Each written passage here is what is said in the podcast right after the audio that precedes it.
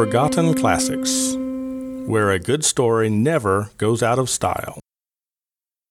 Hello, everyone. This is Julie, and here we have episode 308 of Forgotten Classics More of the Bat by Mary Roberts Rinehart. Before we get to that, I don't have a podcast highlight. As I said, I've been listening to a lot of other things. I will say that I mentioned that Mythgard Academy was beginning a series of classes free through iTunes U or through iTunes itself about Dracula. And I've just listened to episodes 8, 9, and 10, which finish the book and have an extra Q&A session. I've enjoyed all the Mythgard Academy classes I've listened to, but this one is superb. I mean, it has opened up things in Dracula that I never really thought about before, which is what a good class and a good teacher does, of course. But I kind of knew those things were there, and it's like when I was listening to the classes on The Lord of the Rings. I mean, there are layers in Dracula that nobody thought of, or at least was willing to talk about in terms of being true to the text and not reading our new explanations into old time writing. This is an amazing class. I highly recommend it. I also saw a really great movie. and I'm going to tell you about it because I think it's one of those that not that many people have heard of. It's a French movie. The American name is Tell No One.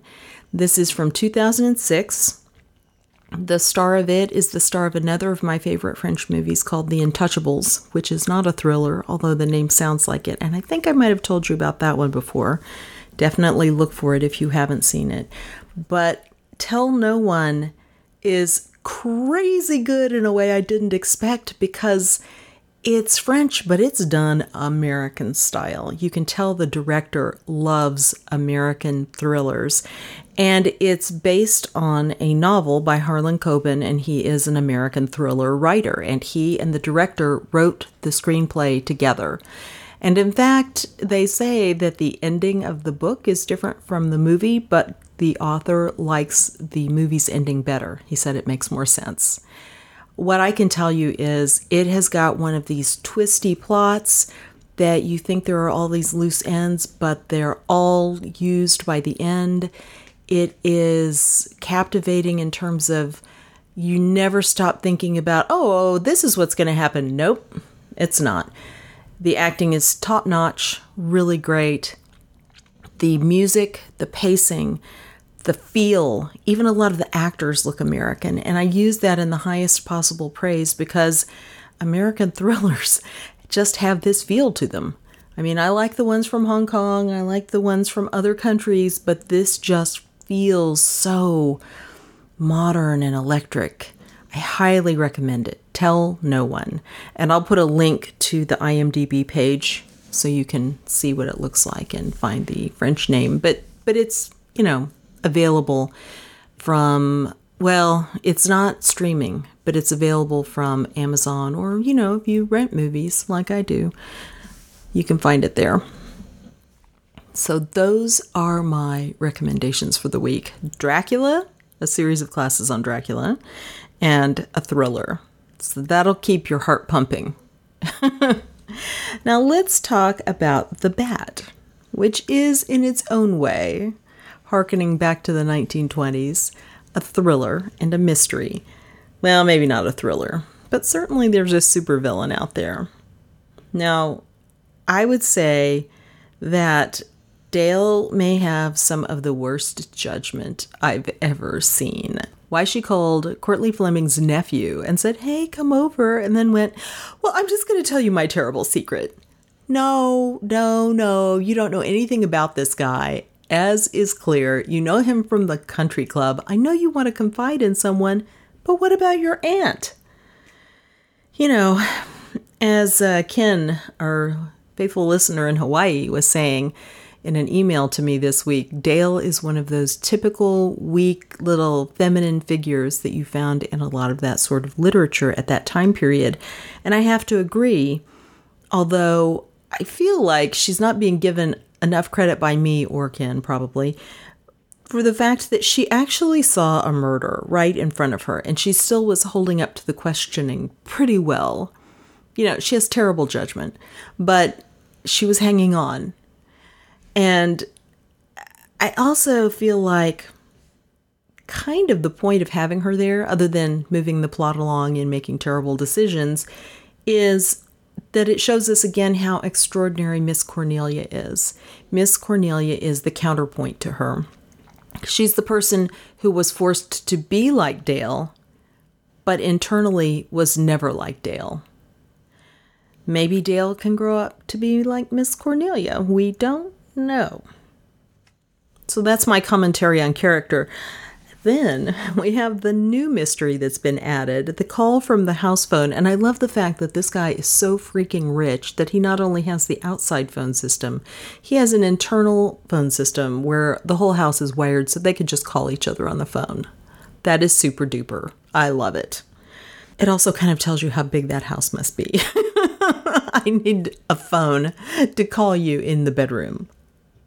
So, groaning on the house phone Everyone was in the room. What is up? Is this someone in pain? Is this a ghost groaning? Is it terrified groaning? Is it groaning to scare them? We have no idea what's going on, which is kind of why I like it. It just keeps going with this one long night that we're seeing here. So, now what? Let's find out. You ready? Dive in.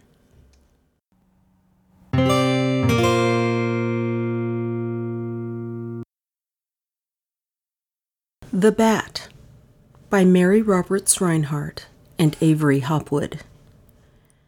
Chapter 11 Billy Practices Jiu-Jitsu. We have had a sad occurrence here, Doctor, said Miss Cornelia gently. The doctor braced himself. Who? Richard Fleming. Richard Fleming! gasped the doctor in tones of incredulous horror. Shot and killed from that staircase, said Miss Cornelia tonelessly. The detective demurred. Shot and killed, anyhow, he said in accents of significant omission. The doctor knelt beside the huddle on the floor. He removed the fold of the raincoat that covered the face of the corpse and stared at the dead, blank mask. Till a moment ago, even at the height of his irritation with Bailey, he had been blithe and offhand, a man who seemed comparatively young for his years. Now age seemed to fall upon him. Suddenly, like a gray clinging dust, he looked stricken and feeble under the impact of this unexpected shot. Shot and killed from that stairway, he repeated dully. He rose from his knees and glanced at the fatal stairs. What was Richard Fleming doing in this house at this hour? he said. He spoke to Miss Cornelia, but Anderson answered the question. That's what I'm trying to find out, he said with a saturnine smile. The doctor gave him a look of astonished inquiry. Miss Cornelia remembered her manners. Doctor, this is Mr. Anderson. Headquarters, said Anderson tersely, shaking hands. It was Lizzie's turn to play her part in the tangled game of mutual suspicion that by now made each member of the party at Cedarcrest watch every other member with nervous distrust. She crossed to her mistress on tiptoe. Don't you let him fool you with any of that moth business, she said in a thrilling whisper, jerking her thumb in the direction of the doctor. He's the bat. Ordinarily, Miss Cornelia would have dismissed her words with a smile, but by now her brain felt as if it had begun to revolve like a pinwheel in her efforts to fathom the uncanny mystery of the various events of the night. She addressed Dr. Wells. I didn't tell you, Doctor. I sent for a detective this afternoon. Then, with mounting suspicion, Happened in very opportunely. After I left the Johnsons, I felt very uneasy, he explained. I determined to make one more effort to get you away from this house as this shows my fears were justified. He shook his head sadly. Miss Cornelia sat down. His last words had given her food for thought. She wanted to mull them over for a moment. The doctor removed muffler and topcoat, stuffed the former in his topcoat pocket, and threw the latter on the settee. He took out his handkerchief and began to mop his face, as if to wipe away some strain of mental excitement under which he was laboring. His breath came quickly. The muscles of his jaw stood out. Died instantly, I suppose, he said, looking over at the body. Didn't have time to say anything? Ask the young lady, said Anderson with a jerk of his head. She was here when it happened. The doctor gave Dale a feverish glance of inquiry. He just fell over, said the latter pitifully. Her answer seemed to relieve the doctor of some unseen weight on his mind. He drew a long breath and turned back toward Fleming's body with comparative calm. Poor Dick has proved my case for me better than I expected, he said, regarding the still unbreathing heap beneath the raincoat. He swerved toward the detective. Mr. Anderson, he said with dignified pleading, I ask you to use your influence to see that these two ladies find some safer spot than this for the night. Lizzie bounced up from her chair instanter. Do, she wailed. If you know any safe spot, lead me to it. The doctor overlooked her sudden eruption into the scene. He wandered back again toward the huddle under the raincoat, as if still unable to believe that it was, or rather had been, Richard Fleming. Miss Cornelia spoke suddenly in a low voice without moving a muscle of her body. I have a strange feeling that I'm being watched by unfriendly eyes, she said. Lizzie clutched at her across the table. I wish the lights would go out again, she pattered. No, I don't neither, as Miss Cornelia gave the clutching hand a nervous little slap. During the little interlude of comedy, Billy the Japanese, unwatched by the others, had stolen over to the French windows, pulled aside a blind, looked out. When he turned back to the room, his face had lost a portion of its oriental calm. There was suspicion in his eyes. Softly, under cover of pretending to arrange the tray of food that lay untouched on the table, he possessed himself of the key to the front door, unperceived by the rest, and slipped out of the room like a ghost. Meanwhile, the detective confronted Dr. Wells. You say, Doctor, that you came back to take these women away from the house. Why? The doctor gave him a dignified stare. Miss Van Gorder has already explained. Miss Cornelia elucidated. Mr. Anderson has already formed a theory of the crime, she said with a trace of sarcasm in her tones. The doctor turned on her quickly. I haven't said that. He started.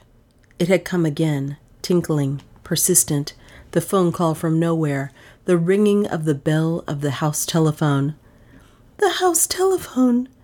Again! breathed Dale. Miss Cornelia made a movement to answer the tinkling, inexplicable bell, but Anderson was before her. I'll answer that, he barked. He sprang to the phone. Hello? Hello! All eyes were on him nervously. The doctor's face, in particular, seemed a very study in fear and amazement.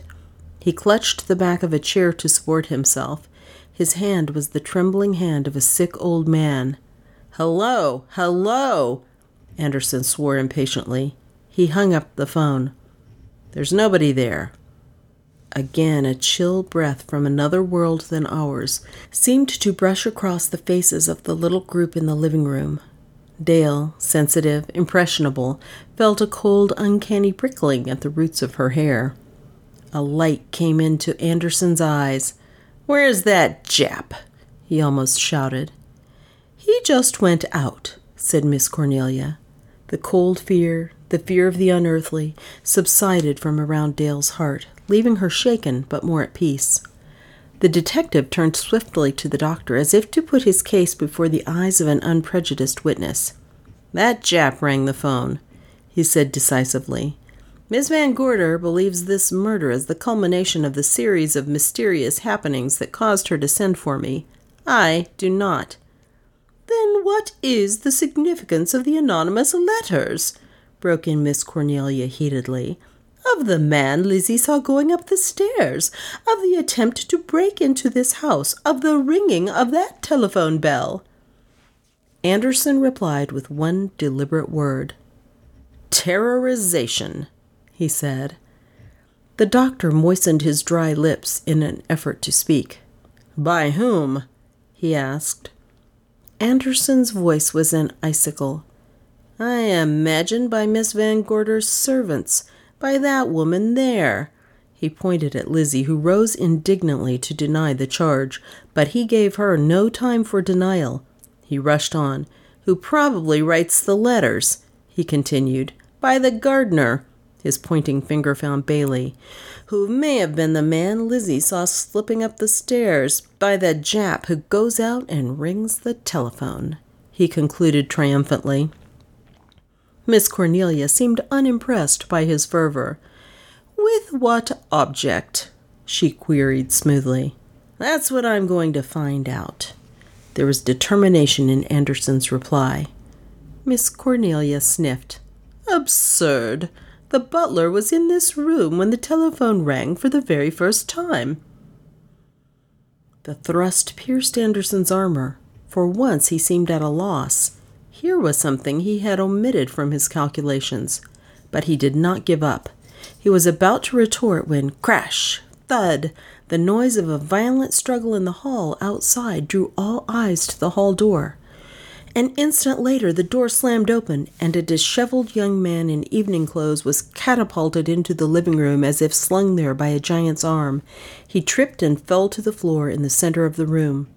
Billy stood in the doorway behind him, inscrutable, arms folded, on his face an expression of mild satisfaction, as if he were demurely pleased with a neat piece of housework neatly carried out. The young man picked himself up, brushed off his clothes, sought for his hat, which had rolled under the table. Then he turned on Billy furiously. Damn you, what do you mean by this? Jiu jitsu, said Billy, his yellow face quite untroubled. Pretty good stuff. Found on terrace with searchlight, he added. With searchlight? barked Anderson. The young man turned to face this new enemy.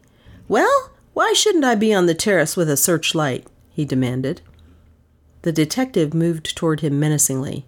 Who are you? Who are you?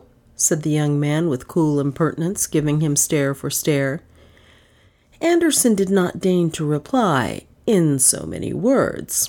Instead, he displayed the police badge, which glittered on the inside of the right lapel of his coat. The young man examined it coolly.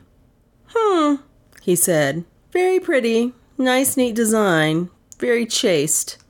He took out a cigarette case and opened it, seemingly entirely unimpressed by both the badge and Anderson. The detective chafed. If you've finished admiring my badge, he said with heavy sarcasm, I'd like to know what you were doing on the terrace. The young man hesitated, shot an odd, swift glance at Dale, who, ever since his abrupt entrance into the room, had been sitting rigid in her chair with her hands clenched tightly together. I've had some trouble with my car down the road, he said finally. He glanced at Dale again. I came to ask if I might telephone. Did it require a flashlight to find the house? Miss Cornelia asked suspiciously. Look here, the young man blustered. Why are you asking me all these questions? He tapped his cigarette case with an irritated air. Miss Cornelia stepped closer to him. Do you mind letting me see that flashlight? she asked. The young man gave it to her with a little mocking bow. She turned it over, examined it, passed it to Anderson, who examined it also, seeming to devote particular attention to the lens. The young man stood puffing his cigarette a little nervously while the examination was in progress. He did not look at Dale again. Anderson handed the flashlight back to its owner. Now, what's your name? he said sternly. Beresford, Reginald Beresford, said the young man sulkily. If you doubt it, I've probably got a card somewhere. He began to search through his pockets. What's your business? went on the detective. What's my business here? queried the young man, obviously fencing with his interrogator. No. How do you earn your living? said Anderson quite sharply. I don't, said the young man flippantly. I may have to begin now if that is of any interest to you. As a matter of fact, I've studied law, but. The one word was enough to start Lizzie off on another trail of distrust. He may be a lawyer, she quoted to herself sepulchrally from the evening newspaper article that had dealt with the mysterious identity of the bat. And you came here to telephone about your car. Dale rose from her chair with a hopeless little sigh. Oh, don't you see? He's trying to protect me, she said wearily. She turned to the young man. It's no use, Mr. Beresford. Beresford's air of flippancy vanished. I see, he said. He turned to the other frankly. Well, the plain truth is, I didn't know the situation, and I thought I'd play safe for Miss Ogden's sake. Miss Cornelia moved over to her niece protectingly. She put a hand on Dale's shoulder to reassure her. But Dale was quite composed now. She had gone through so many shocks already that one more or less seemed to make very little difference to her overwearied nerves. She turned to Anderson calmly. He doesn't know anything about this, she said, indicating Beresford. He brought Mr. Fleming here in his car, that's all. Anderson looked to Beresford for confirmation. Is that true? Yes, said Beresford. He started to explain. I got tired of waiting, and so I. The detective broke in curtly. All right. He took a step toward the alcove. Now, doctor. He nodded at the huddle beneath the raincoat. Beresford followed his glance and saw the ominous heap for the first time. What's that? he said tensely. No one answered him. The doctor was already on his knees beside the body, drawing the raincoat gently aside. Beresford stared at the shape thus revealed with frightened eyes. The color left his face. That's not Dick Fleming, is it? he said thickly.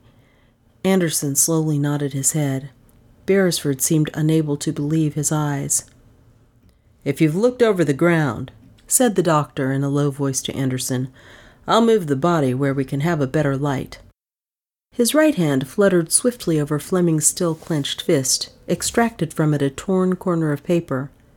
Still, Beresford did not seem to be able to take in what had happened. He took another step toward the body. Do you mean to say that Dick Fleming? he began. Anderson silenced him with an uplifted hand. What do you got there, doctor? he said in a still voice. The doctor, still on his knees beside the corpse, lifted his head. What do you mean? You took something just then out of Fleming's hand, said the detective. I took nothing out of his hand, said the doctor firmly. Anderson's manner grew peremptory. I warn you not to obstruct the course of justice, he said forcibly. Give it here. The doctor rose slowly, dusting off his knees. His eyes tried to meet Anderson's and failed. He produced a torn corner of blueprint. Why, it's only a scrap of paper, nothing at all, he said evasively. Anderson looked at him meaningly. Scraps of paper are sometimes very important, he said, with a side glance at Dale. Beresford approached the two angrily. Look here, he burst out. I've got a right to know about this thing. I brought Fleming over here, and I want to know what happened to him. You don't have to be a mind reader to know that, moaned Lizzie, overcome. As usual, her comment went unanswered. Beresford persisted in his questions. Who killed him? That's what I want to know, he continued, nervously puffing his cigarette. Well, you're not alone in that, said Anderson in his grimly humorous vein. The doctor motioned nervously to them both. As the coroner, if Mr. Anderson is satisfied, I suggest the body be taken where I can make a thorough examination he said haltingly. Once more, Anderson bent over the shell that had been Richard Fleming. He turned the body half over, let it sink back on its face. For a moment, he glanced at the corner of the blueprint in his hand, then at the doctor. Then he stood aside. All right, he said laconically. So Richard Fleming left the room where he had been struck down so suddenly and strangely, borne out by Beresford, the doctor, and Jack Bailey. The little procession moved as swiftly and softly as circumstances would permit. Anderson followed its passage with watchful eyes. Billy went mechanically to pick up the stained rug which the detective had kicked aside and carried it off after the body. When the burden and its bearers, with Anderson in the rear, reached the doorway into the hall, Lizzie shrank before the sight, affrighted, and turned toward the alcove while Miss Cornelia stared unseemingly out toward the front windows. So, for perhaps a dozen ticks of time, Dale was left unwatched, and she made the most of her opportunity. Her fingers fumbled at the bosom of her dress. She took out the precious, dangerous fragment of blueprint that Anderson must not find in her possession. But where to hide it before her chance had passed? Her eyes fell on the bread roll that had fallen from the detective's supper tray to the floor when Lizzie had seen the gleaming eye on the stairs, and had lain there unnoticed ever since. She bent over swiftly and secreted the tantalizing scrap of blue paper in the body of the roll, smoothing the crust back above it with trembling fingers. Then she replaced the roll where it had fallen originally and straightened up just as Billy and the detective returned. Billy went immediately to the tray, picked it up, and started to go out again. Then he noticed the roll on the floor, stooped for it, and replaced it upon the tray. He looked at Miss Cornelia for instructions. Take that tray out to the dining room, she said mechanically. But Anderson's attention had already been drawn to the tiny incident. Wait, I'll look at that tray, he said briskly. Dale, her heart in her mouth, watched him examine the knives, the plates, even shake out the napkin to see that nothing was hidden in its folds. At last he seemed satisfied. All right, take it away, he commanded. Billy nodded and vanished toward the dining room with tray and roll. Dale breathed again. The sight of the tray had made Miss Cornelia's thoughts return to practical affairs. Lizzie, she demanded now, Go out into the kitchen and make some coffee. I'm sure we all need it, she sighed. Lizzie bristled at once. Go out in that kitchen alone. Billy's there, said Miss Cornelia wearily. The thought of Billy seemed to bring little solace to Lizzie's heart. That Jap and his jiu-jitsu, she muttered viciously. One twist and I'd be folded up like a pretzel. But Miss Cornelia's manner was imperative, and Lizzie slowly dragged herself kitchenward, yawning and promising the saints repentance of every sin she had or had not committed if she were allowed to get there without something grabbing at her ankles in the dark corner of the hall. When the door had shut behind her, Anderson turned to Dale, the corner of the blueprint which he had taken from the doctor in his hand. Now, Miss Ogden, he said tensely, I have here a scrap of blueprint which was in Dick Fleming's hand when he was killed.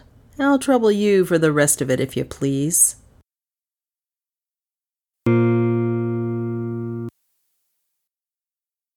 Chapter 12 I Didn't Kill Him. The rest of it? queried Dale with a show of bewilderment, silently thanking her stars that for the moment at least the incriminating fragment had passed out of her possession. Her reply seemed only to infuriate the detective. Don't tell me Fleming started to go out of this house with a blank scrap of paper in his hand, he threatened. He didn't start to go out at all. Dale rose. Was Anderson trying a chance shot in the dark, or had he stumbled upon some fresh evidence against her? She could not tell from his manner. Why do you say that? she feinted. His cap's there on that table said the detective with crushing terseness. Dale started. She had not remembered the cap. Why hadn't she burned it, concealed it, as she had concealed the blueprint? She passed a hand over her forehead wearily. Miss Cornelia watched her niece. If you're keeping anything back, Dale, tell him, she said. She's keeping something back, all right, he said. She's told part of the truth, but not all. He hammered at Dale again. You and Fleming located that room by means of a blueprint of the house. He started not to go out, but probably to go up that staircase, and he had in his hand the rest of this. Again he displayed the blank corner of the blue paper. Dale knew herself cornered at last. The detective's deductions were too shrewd. Do what she would, she could keep him away from the truth no longer. He was going to take the money and go away with it, she said rather pitifully, feeling a certain relief of despair steal over her, now that she no longer needed to go on lying. Lying, involving herself in an inextricable web of falsehood. Dale! gasped Miss Cornelia, alarmed. But Dale went on, reckless of consequences to herself, though still warily shielding Jack. He changed the minute he heard about it. He was all kindness before that, but afterward. She shuddered, closing her eyes. Fleming's face rose before her again, furious, distorted with passion and greed, then suddenly quenched of life. Anderson turned to Miss Cornelia triumphantly. She started to find the money and save Bailey, he explained, building up his theory of the crime. But to do it, she had to take Fleming into her confidence, and he turned yellow. Rather than let him get away with it, she. He made an expressive gesture toward his hip pocket. Dale trembled, feeling herself already in the toils. She had not quite realized until now how damningly plausible such an explanation of Fleming's death could sound. It fitted the evidence perfectly. It took account of every factor but one. The factor left unaccounted for was one which even she herself could not explain. Isn't that true? demanded Anderson. Dale already felt the cold clasp of handcuffs on her slim wrists. What use of denial when every tiny circumstance was so leagued against her? And yet she must deny. I didn't kill him, she repeated perplexedly, weakly. Why didn't you call for help? You you knew I was here. Dale hesitated. I I couldn't. The moment the words were out of her mouth, she knew from his expression that they had only cemented his growing certainty of her guilt. Dale, be careful what you say, warned Miss Cornelia agitatedly. Dale looked dumbly at her aunt. Her answers must seem the height of reckless folly to Miss Cornelia. Oh, if there were only someone who understood! Anderson resumed his grilling. Now I mean to find out two things, he said, advancing upon Dale. Why you did not call for help, and what you have done with that blueprint. Suppose I could find that piece of blueprint for you, said Dale desperately. Would that establish Jack Bailey's innocence? The detective stared at her keenly for a moment. If the money's there, yes. Dale opened her lips to reveal the secret, reckless of what might follow. As long as Jack was cleared, what mattered what happened to herself? But Miss Cornelia nipped the heroic attempt at self sacrifice in the bud. She put herself between her niece and the detective, shielding Dale from his eager gaze. But her own guilt, she said in tones of great dignity. No, Mr. Anderson, granting that she knows where that paper is, and she has not said that she does, I shall want more time and much legal advice before I allow her to turn it over to you. All the unconscious note of command that long inherited wealth and the pride of a great name can give was in her voice, and the detective, for the moment, bowed before it, defeated. Perhaps he thought of men who had been broken from the force for injudicious arrests. Perhaps he merely bided his time. At any rate, he gave up his grilling of Dale for the present and turned to question the doctor and to Beresford, who had just returned with Jack Bailey from their grim task of placing Fleming's body in a temporary resting place in the library. Well, doctor? he grunted. The doctor shook his head. Poor fellow, straight through the heart. Were there any powder marks? queried Miss Cornelia. No, and the clothing was not burned. It was apparently shot from some little distance, and I should say from above. The detective received this information without the change of a muscle of his face. He turned to Beresford, resuming his attack on Dale from another angle. Beresford, did Fleming tell you why he came here tonight? Beresford considered the question. No, he seemed in a great hurry. Said Miss Ogden had telephoned him and asked me to drive him over. Why did you come up to the house? Well, said Beresford with seeming candor, I thought it was putting rather a premium on friendship to keep me sitting out in the rain all night, so I came up the drive and oh, by the way, he snapped his fingers irritatedly, as if recalling some insignificant incident that had slipped his memory, and drew a battered object from his pocket. I picked this up about a hundred feet from the house, he explained. A man's watch. It was partly crushed into the ground, and you see it stopped running. The detective took the object and examined it carefully. A man's open face gold watch, crushed and battered, in as if it had been trampled upon by a heavy heel. Yes, he said thoughtfully. Stopped running at ten thirty. Beresford went on with mounting excitement. I was using my pocket flash to find my way, and what first attracted my attention was the ground. Torn up, you know, all around it. And then I saw the watch itself. Anybody here recognize it? The detective silently held up the watch so that all present could examine it. He waited, but if anyone in the party recognized the watch, no one moved forward to claim it. You didn't hear any evidence of a struggle, did you? went on Beresford. The ground looked as if a fight had taken place. Of course, it might have been a dozen other things. Miss Cornelia started. Just about ten thirty, Lizzie heard somebody cry out in the grounds, she said. The detective looked Beresford over till the latter grew a little uncomfortable. I don't suppose it has any bearing on the case, admitted the latter uneasily, but it's interesting. The detective seemed to agree. At least, he slipped the watch in his pocket. Do you always carry a flashlight, Mr. Beresford? asked Miss Cornelia a trifle suspiciously. Always at night in the car. His reply was prompt and certain. This is all you found? queried the detective, a curious note in his voice. Yes. Beresford sat down, relieved. Miss Cornelia followed his example. Another clue had led into a blind alley, leaving the mystery of the night's affairs as impenetrable as ever.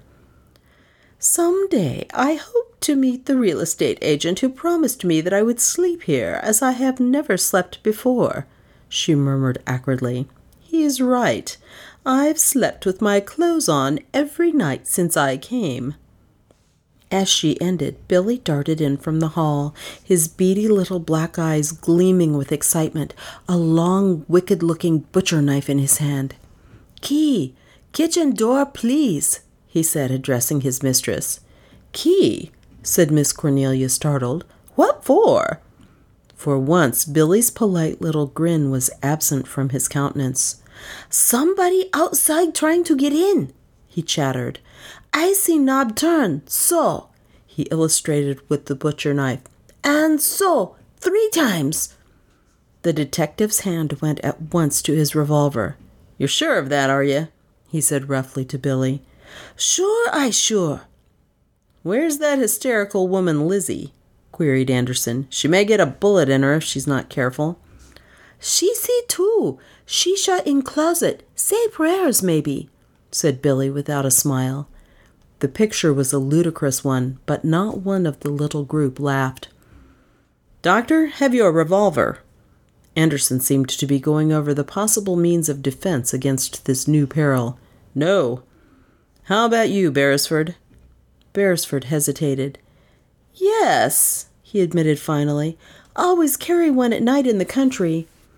The statement seemed reasonable enough, but Miss Cornelia gave him a sharp glance of mistrust, nevertheless.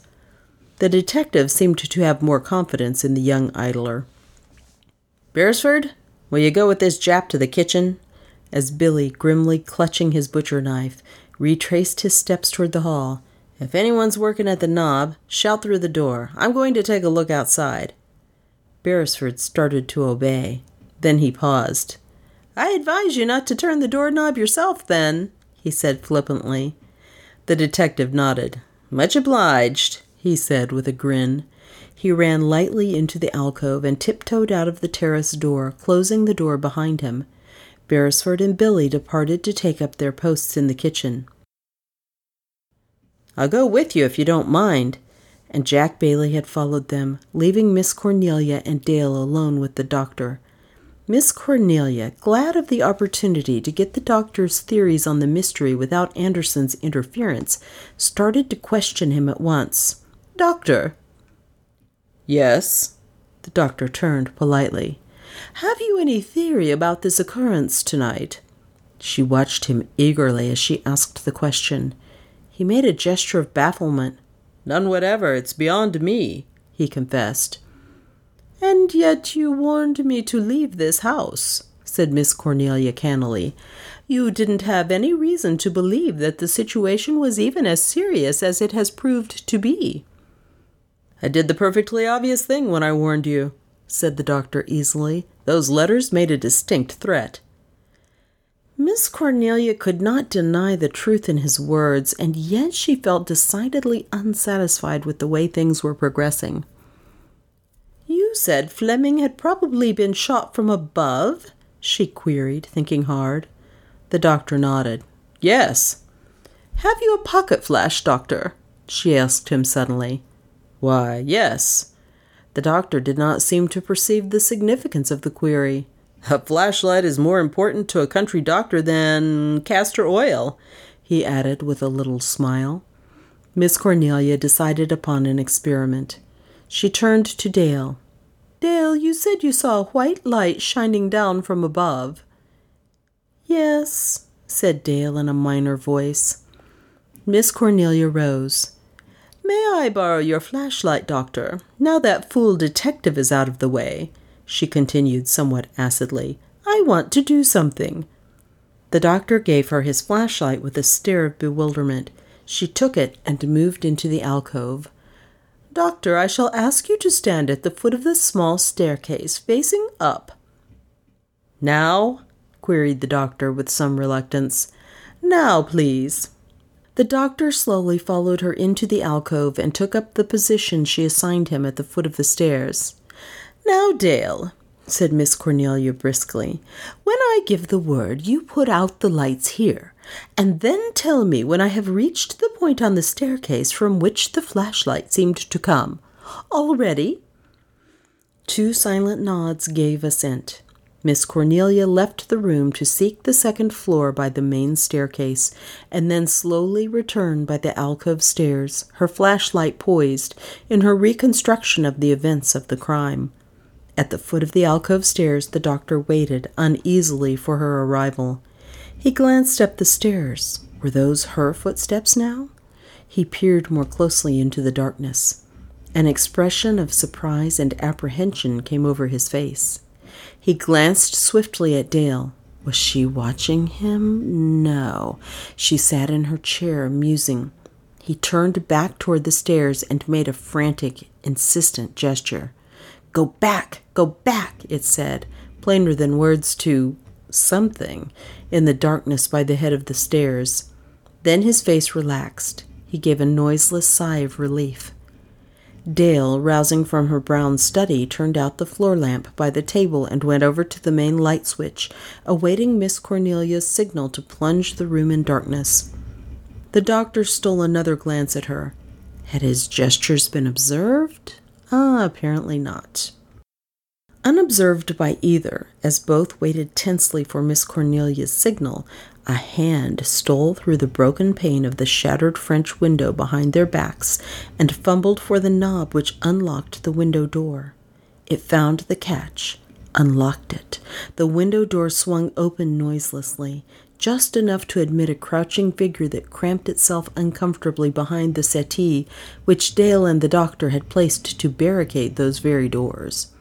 When it had settled itself, unperceived in its lurking place, the hand stole out again, closed the window door, relocked it. Hand or claw? Hand of man or woman? Or paw of beast? In the name of God, whose hand? Miss Cornelia's voice from the head of the stairs broke the silence. All right, put out the lights. Dale pressed the switch. Heavy darkness, the sound of her own breathing, a mutter from the doctor. Then, abruptly, A white, piercing shaft of light cut the darkness of the stairs, horribly reminiscent of that other light shaft that had signaled Fleming's doom. Was it here? Miss Cornelia's voice came muffledly from the head of the stairs. Dale considered. Come down a little, she said. The white spot of light wavered, settled on the doctor's face. I hope you haven't a weapon, the doctor called up the stairs with an unsuccessful attempt at jocularity. Miss Cornelia descended another step. How's this? That's about right, said Dale uncertainly. Miss Cornelia was satisfied. Lights, please. She went up the stairs again to see if she could puzzle out what course of escape the man who had shot Fleming had taken after his crime, if it had been a man. Dale switched on the living room lights with a sense of relief. The reconstruction of the crime had tried her sorely. She sat down to recover her poise. Doctor, I'm so frightened, she confessed. The doctor at once assumed his best manner of professional reassurance. Why, my dear child? he asked lightly. Because you happened to be in the room when a crime was committed? But he has a perfect case against me, sighed Dale. That's absurd. No. You don't mean, said the doctor aghast. Dale looked at him with horror in her face. I didn't kill him she insisted anew. But you know the piece of blueprint you found in his hand? Yes, from the doctor tensely. Dale's nerves, too bitterly tested, gave way at last under the strain of keeping her secret. She felt that she must confide in someone or perish. The doctor was kind and thoughtful. More than that, he was an experienced man of the world. If he could not advise her, who could? Besides, a doctor was in many ways like a priest, both sworn to keep inviolate the secrets of their respective confessionals. There was another piece of blueprint, a larger piece, said Dale slowly. I tore it from him just before. The doctor seemed greatly excited by her words, but he controlled himself swiftly. Why did you do such a thing? Oh, I'll explain that later, said Dale tiredly, only too glad to be talking the matter out at last, to pay attention to the logic of her sentences. It's not safe where it is, she went on, as if the doctor already knew the whole story. Billy may throw it out or burn it without knowing. Let me understand this, said the doctor. The butler has the paper now. He doesn't know he has it. It was in one of the rolls that went out on the tray. The doctor's eyes gleamed. He gave Dale's shoulder a sympathetic pat. Now, don't you worry about it. I'll get to it, he said. Then, on the point of going toward the dining room, he turned. But you oughtn't to have it in your possession, he said thoughtfully. Why not let it be burned? Dale was on the defensive at once. Oh, no, it's important. It's vital, she said decidedly. The doctor seemed to consider ways and means of getting the paper. The tray is in the dining room? he asked. Yes, said Dale. He thought a moment, then left the room by the hall door. Dale sank back in her chair and felt a sense of overpowering relief steal over her whole body, as if new life had been poured into her veins. The doctor had been so helpful. Why had she not confided in him before? He would know what to do with the paper. She would have the benefit of his counsel through the rest of this troubled time. For a moment she saw herself and Jack, exonerated, their worries at an end, wandering hand in hand over the green lawns of Cedarcrest in the cheerful sunlight of morning. Behind her, mockingly, the head of the unknown concealed behind the settee lifted cautiously until, if she had turned, she would have just been able to perceive the top of its skull.